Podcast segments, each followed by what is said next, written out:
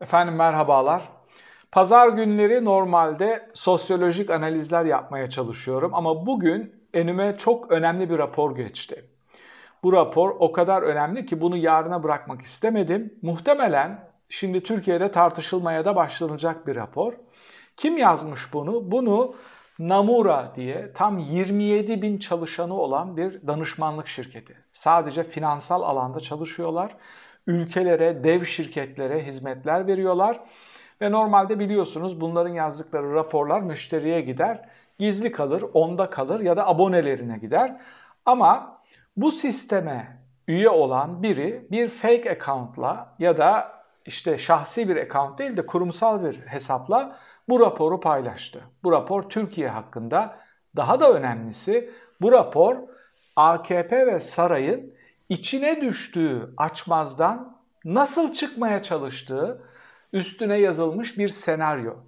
Şimdi bu bir senaryo. Öncelikle şunu söyleyelim. Bu bir istihbari bilgiyle yazılmış bir devlet raporu değil. Ama bu senaryolar bu kadar büyük dev şirketler riske girip bilgiye dayandırmadan, içeriden bunu teyit etmeden kolay kolay yazmazlar ve içeriden para ödedikleri, satın aldıkları, danışmanlık aldıkları aktörler vardır. Yani sarayın içinden. Direkt orada alınan kararları çok iyi bilen, onlara vakıf olan. Nomura'nın böyle bir kaynağı var mı? Bunu bilmiyorum açıkçası. Ama böyle bir raporu abonelerine geçebilmesi için 27 bin çalışanı olan senaryo size anlatacağım e, bu rapor bir senaryo. Yani oturup önlerindeki verileri masaya koyup bir senaryo yazmışlar. Bunun ne kadarı istihbarata dayalı yani kendi istihbaratlarına, ne kadar saha çalışmasına ve onun üstünden yaptıkları okumaya dayalı bunu zamanla göreceğiz. Ama AKP'nin attığı bazı adımların bu senaryoya uyduğunu söyleyebilirim. Nomura'nın senaryosunda neler var? AKP hangi şartlar altında seçime gidip iktidarı devretmemenin ya da iktidarda kalmanın hesaplarını yapıyor ve tüm bunların üstüne sosyal medya yasağı planlayan AKP'nin yol haritasını özetliyorum.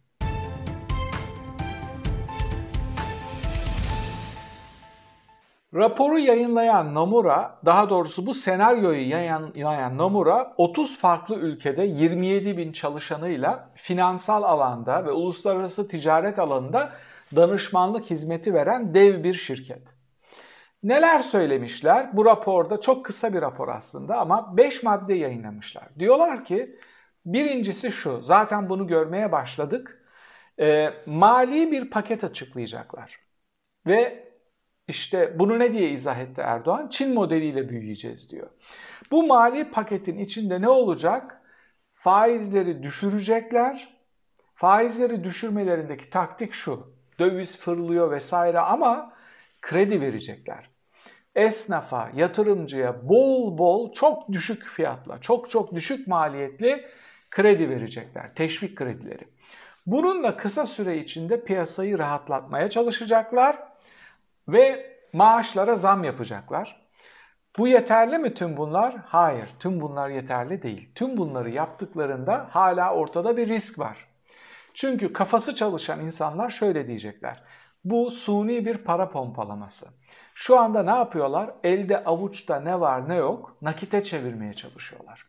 Körfeze gidiyorlar. Onlar da ne diyor? Arap yatırımcılar ağızlarının suyu akarak çok ucuz fiyata elimizde nakit var. Onunla Türkiye'den ne bulduysak satın alacağız. Neden? Çünkü kriz durumlarında söylenen bir laf vardır. Cash is king. Nakiti olan kraldır. Adamlar zaten kral. Şimdi nakiti olduğu için duble kral olmuş oluyorlar. Elde avuçta yok pahasına hemen hemen satabildikleri her şeyi satıp onu nakite çevirip onunla seçimi satın alacak hamleleri yapacaklar. Plan bu. Peki buraya kadar fotoğrafı gördük. Buraya kadar fotoğrafı gördük. Bundan sonra öngörülen senaryolardan bir tanesini Nomura yazmış. Diyor ki bu yeterli değil. Ne yapacaklar? Bir çatışma çıkartacaklar. Bu bir savaş durumu olabilir. Bir cephe açmak olabilir. Bunu ne için yapacaklar? Olağanüstü hal ilan etmek için. Yani seçime olağanüstü hal şartları altında gidecekler. Bu ne anlama geliyor? Bu şu anlama geliyor. Belki çok büyük merkezlerde, büyük şehirlerde, çok merkezi alanlarda sandıkları muhalefet rahatlıkla kontrol edebilecek. Ama koskocaman Anadolu'yu düşünün. Kürtlerin ağırlıklı olarak yaşadığı bölgeyi düşünün. Bir önceki seçim de olağanüstü hal şartlarında yapılmıştı. O hal şartlarında yapılmıştı. Diyarbakır'da MHP oyunu katlamıştı çıkan sonuçlarda.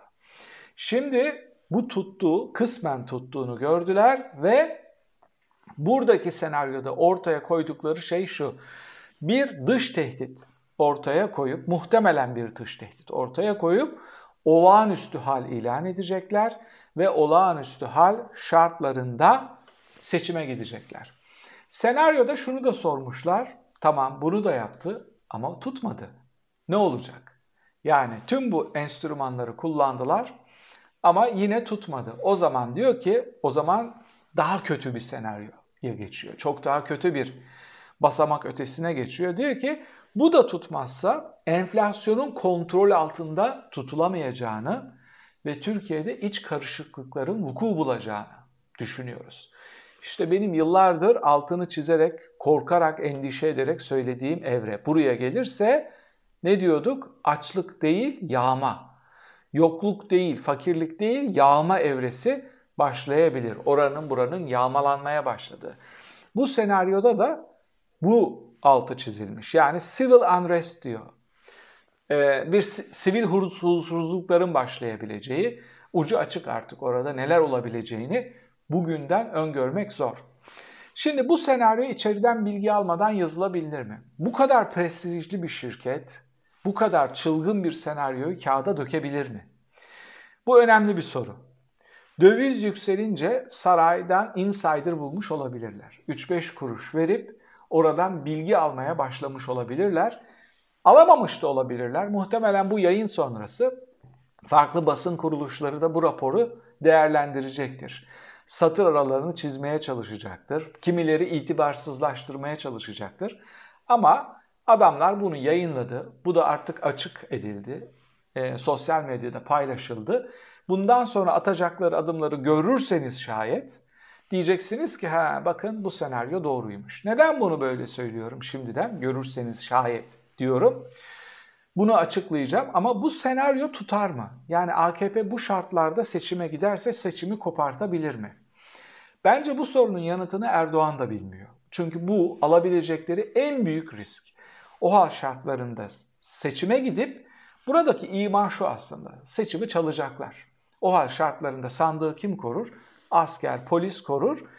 Gözlemcileri de konuşturtma bile konuşturtmayabilirler ya da o akşam yapacakları işte bakın savaş altındayız. Bunlar milli birlik ve beraberliğimize gölge düşürüyorlar. Zaten bunların bir kısmını casusluktan tutuklamıştık deyip baskıyı artırıp hepsini yani muhalefeti bir deliğe, bir torbaya tıkma planı olabilir. Değil mi? Savaş psikolojisini düşün. Hem biz savaş altında seçimi iptal etmiyoruz Bunlar kalkmışlar terör estiriyorlar sonuçları kabul etmemek vesaire diye.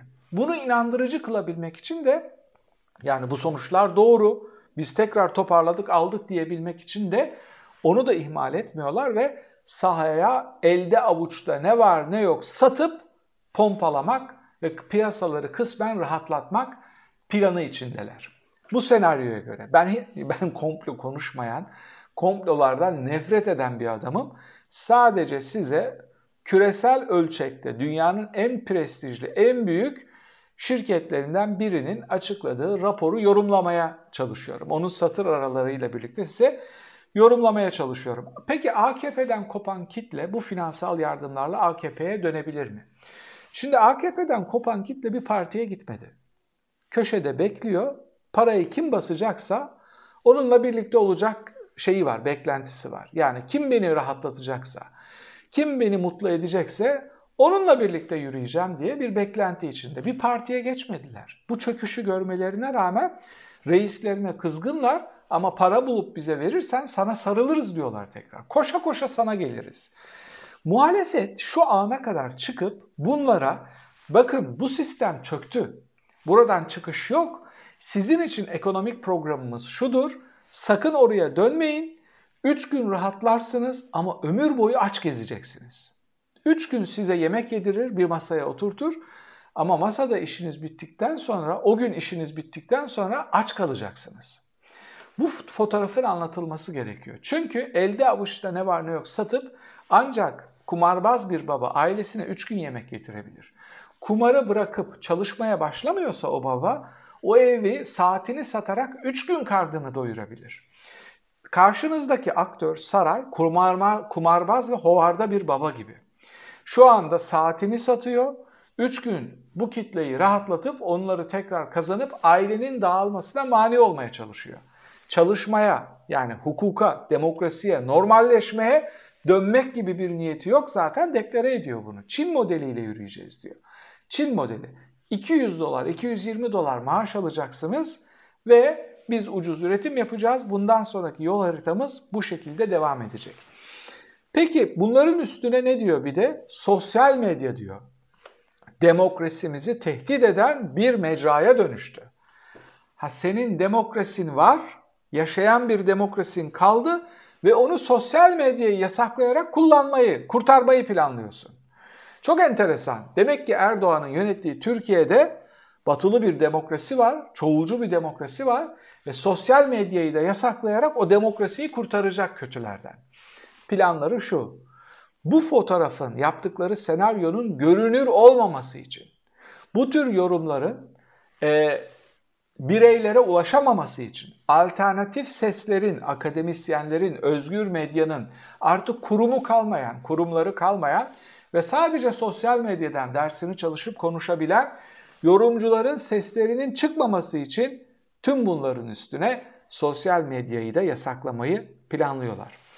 Fotoğraf bundan ibaret. Bu benim yazdığım ve çizdiğim bir komple teorisi değil. Benim yazdığım ve çizdiğim bir senaryo da değil.